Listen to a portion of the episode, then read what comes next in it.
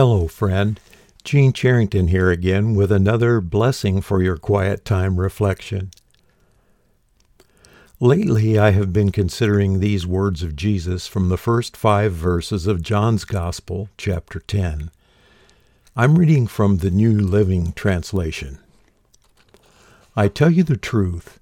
Anyone who sneaks over the wall of a sheepfold rather than going through the gate must surely be a thief and a robber. But the one who enters through the gate is the shepherd of the sheep. The gatekeeper opens the gate for him, and the sheep recognize his voice and come to him. He calls his own sheep by name and leads them out. After he has gathered his own flock, he walks ahead of them, and they follow him because they know his voice. They won't follow a stranger. They will run from him because they don't know his voice. The scene Jesus described here would have been very familiar to all who were listening to him that day. They would all have walked past the enclosures where sheep from several flocks would have been safely kept together at night. They would have seen the various shepherds come by and summon their own sheep, who would happily follow the particular shepherd who always took them out to graze the nearby hillsides for food during the day. The people would have quickly understood what Jesus was saying, but they didn't get why he was telling them something that everyone already knew.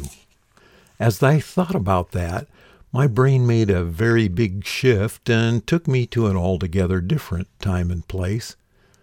One winter, when I was pastoring a small church in the mountains of North Idaho, times were pretty hard for most of our community. Someone had submitted our family's name to receive a food basket and some presents for the children. They had intended this as a surprise for us.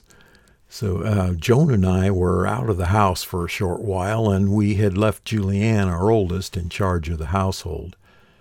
She was nearly finished with high school by then and quite capable of the task.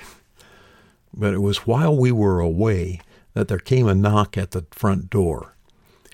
Julianne opened it cautiously, with Joya, our youngest, close behind. To their surprise, the person at the door was a man in a Santa Claus suit with gifts in his arms. He asked if he could come in for a minute. Julianne, as she had been taught, politely explained that her parents were not home at the moment and that uh, he would have to come back at a later time. Joya was horrified at Julianne's response. Julianne, she exclaimed, you can't be rude to Santa. Julianne was just doing her job. She had been left to guard the gate of the sheepfold.